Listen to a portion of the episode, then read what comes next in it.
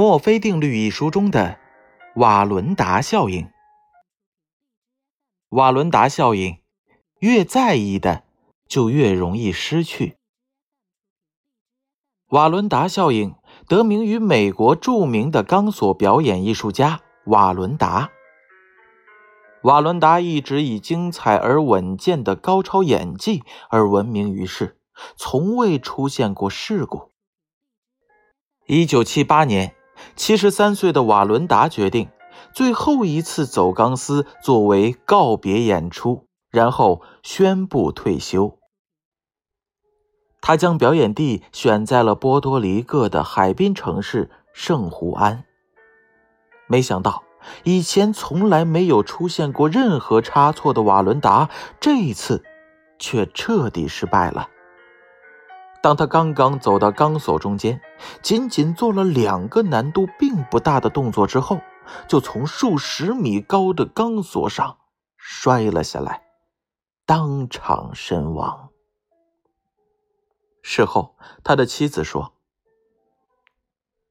我知道，这次。”一定会出事儿，因为他在出场前就不断的说：“这次太重要了，不能失败。”以前每一次成功的表演当中，他都只想着走好钢丝这件事的本身，而不去管这些可能带来的一切。而在最后一次的表演中，瓦伦达太想成功了，反而无法专注于事情本身，变得患得患失。如果他不去想这么多走钢索之外的事情，以他的经验和技能，是不会出事儿的。在这之后。这一种在巨大心理压力之下患得患失的心态，被心理学家命名为“瓦伦达心态”，又称之为“瓦伦达效应”。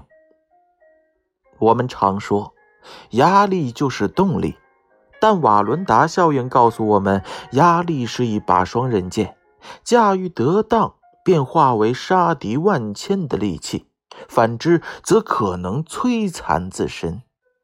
压力心理研究鼻祖汉斯·塞叶医生将压力分为有害的不良压力和有益的良性压力。良性压力能够给人带来动力，使人愉快，并能够有效地帮助人们生活；而不良压力呢，不仅使人感到无助、灰心、失望，还会引起身体和心理上的不良反应。瓦伦达效应就属于这种不良压力，这是一种非理性的压力，因为这种压力的根源是人的患得患失心态，并不是担心自己不够好，从而想办法提升自我，而是在反复担心失败之后怎么办。前者带来的正面情绪，而后者呢，则带来的是实实在在的。负面情绪会使一个人的精神分散，最终浪费在无用的胡思乱想之上。如此一来，又怎会得到成功呢？其实啊，他们不知道的是，与其于患得患失，最终品尝失败的苦果，不如一开始就放手一搏，这样反倒会有成功的可能。美国二十世纪六十年代的著名演讲家约翰·琼斯，年轻时参加过一个演讲比赛。这场比赛是迈阿密大学组织的，选手来自于全美的名校，赞助公司包括卡耐基学校等培训界名校。一路过关斩将，进入到半决赛的时候，琼斯感到非常的紧张。首先，是因为这场比赛对他来说很重要，他希望能够借此进入到演讲界的圈子当中。其次，在经历过一系列的搏杀之后，对手的实力也让他觉得有一些胆怯。在这种心理的驱使下，琼斯一拿起演讲稿，就觉得心跳加速，喉头痉挛发紧。试讲的时候，他甚至开始大段大段的忘词。眼看着比赛日益临近，琼斯的状态却越来越差，他几乎要放弃了。当放弃的念头在脑海当中闪过时，琼斯振作了起来，暗暗地告诫自己：无论如何，我都不能放弃，即使最终被淘汰出局。也不能主动放弃。有了这样的想法之后，琼斯开始慢慢接受自己在比赛当中被淘汰的可能性。奇怪的是，他反倒不紧张了。最后比赛的时候，没有了心理负担的琼斯完全放开了。他那声情并茂的演讲征服了评委，也让对手佩服有加。最后，他成功的闯进了决赛。这一次的经历让约翰·琼斯具备了一个演讲家的最重要的能力，即从容面对大场面的能力。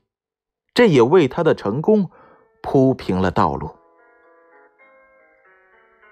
瓦伦达效应其实很简单。过度紧张带来的压力，摧毁了长期训练所形成的无意识反应能力。所谓“熟能生巧”，当出现某一些意外情况的时候，一个技巧熟练的人会下意识地做出正确的应对。这并不是运气，而是在日常训练当中获得的潜意识记忆。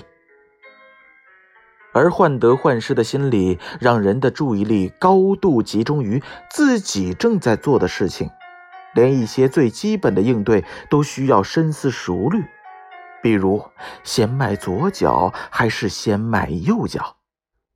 最终导致的结果就是反应变慢，思维也就跟着迟钝起来。